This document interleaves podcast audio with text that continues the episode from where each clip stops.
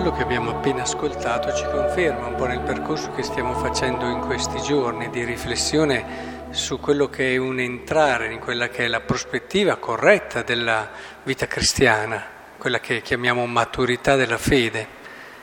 E, ehm, è molto importante che intanto questo brano di Vangelo non lo leggiamo, eh, cerco di tradurlo, perché quando lo si sente magari uno dice ma cosa dice Gesù, è un po' troppo forte questa cosa e comincia subito a cambiarlo magari o addirittura a ignorarlo, come si fa a volte dinanzi alle cose che disturbano.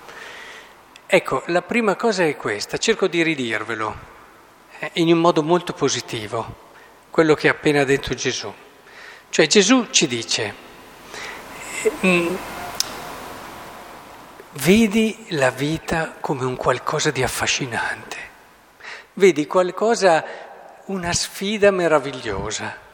Lascia da parte il divano come figura metaforica di un certo modo di vedere i cristiani che desiderano solo una vita tranquilla, una vita pacifica, una vita senza difficoltà, prove o problemi, metti da parte questo e invece affronta la vita con l'entusiasmo e tutto il desiderio di chi ha ricevuto una promessa e vede questa vita come una sfida meravigliosa. Non ti deve spaventare nulla, io sono con te.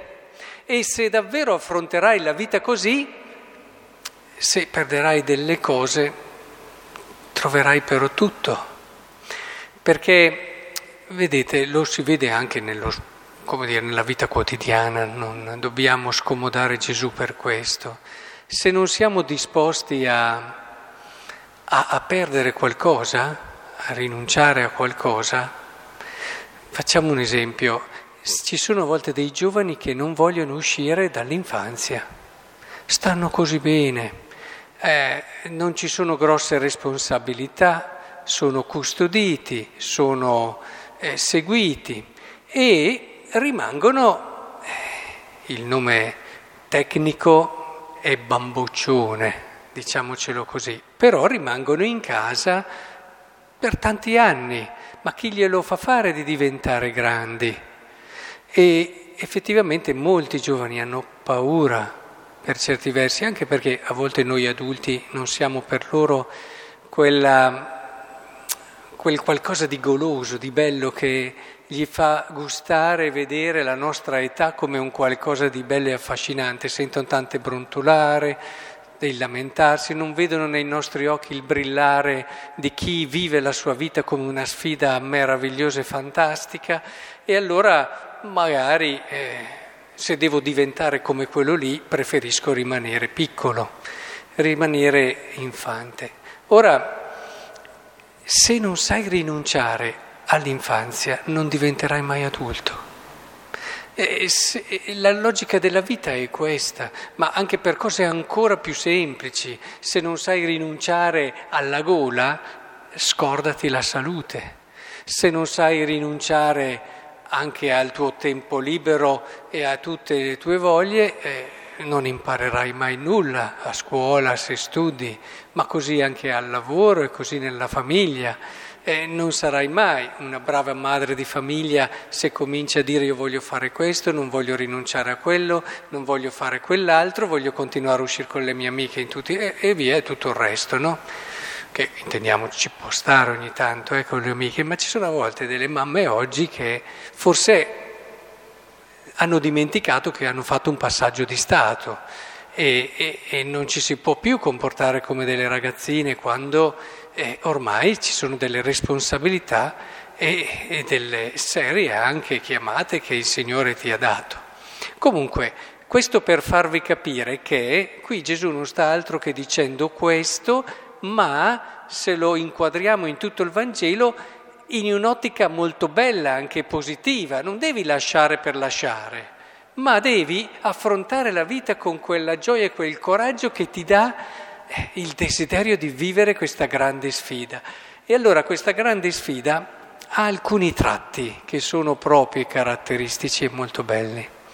E uno di questi tratti è quello di cercare quello che desidera l'altro, con la maiuscola. Questo vale anche per una relazione, intendiamoci. Nel caso di Dio poi, cioè in una relazione quanta gente abbiamo che si dà da fare qui, adesso faccio riferimento a Isaia, alla prima lettura, dove il Signore dice, ma tu fai tante cose, ma sono le cose che piacciono a te, non sono quello che voglio io in pratica sta dicendo Isaia. Tu mi fai questo, mi fai quell'altro sacrificio, che a parte tutto sono molto meno impegnativi di altre cose, ma non è tanto quello, non è che dobbiamo sempre cercare la cosa più impegnativa, in questo caso dobbiamo cercare che cosa desidera davvero Dio e, lui sta cercando di svegliarli, perché questi qui stanno andando avanti tutta la vita a fare le cose che piacciono a loro. E questo può essere anche una nostra tentazione una nostra tentazione, non abbiamo più i sacrifici, non abbiamo più tutte quelle cose lì, ma abbiamo tante altre cose che piacciono a noi e che mettiamo dentro al nostro essere religiosi e che facciamo per Dio. Li facciamo come piace a noi, quando piace a noi e così via. Ma siamo così certi che sia la cosa che Dio desidera? E in questo senso San Francesco di Sal aveva un consiglio molto saggio, lui che seguiva tante anime ed è stato un grandissimo padre spirituale, e diceva che vale molto di più davanti al Signore, più che le grosse rinunce, diceva tutte quelle cose che durante il giorno capitano e che non sono come le vorremmo noi.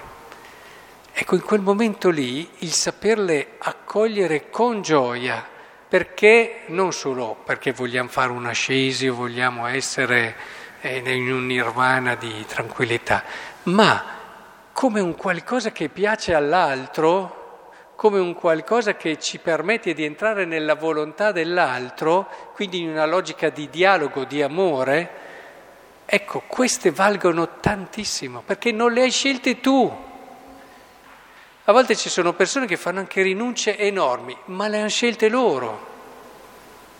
E quando invece non le hai scelte tu, ecco che entri nel cuore di un altro, come quelle coppie dove ci sono uno che si dà da fare per l'altro tantissimo, ma sceglie sempre lui quello che vuole fare. Ti sei mai chiesto se davvero l'altro è questo quello che desidera? Se questo vale in una vita di relazione come la vita di coppia, e dopo lì nella vita di relazione ci può essere il limite che l'altro desidera qualcosa di sbagliato e allora è giusto che tu in un qualche modo lo educhi, ma in caso di Dio no. Nel caso di Dio non può desiderare qualcosa di sbagliato. E allora andiamo con molta serenità, con molta libertà nel metterci in questa meravigliosa sfida.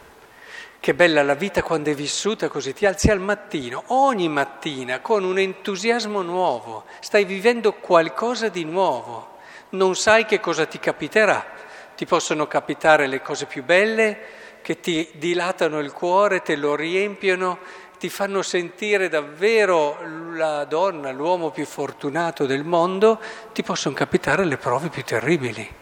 Ma questo non cambia quello che è lo spirito con cui tu ti sei alzato. Cioè io desidero entrare nel cuore e nella volontà di un altro e cercare di farlo felice. Ecco, se questo diventa il nostro atteggiamento, allora pian piano continuiamo in questo cammino di crescita, di maturazione della fede. E allora sono convinto di quello che dice Gesù, che davvero guadagneremo tutto.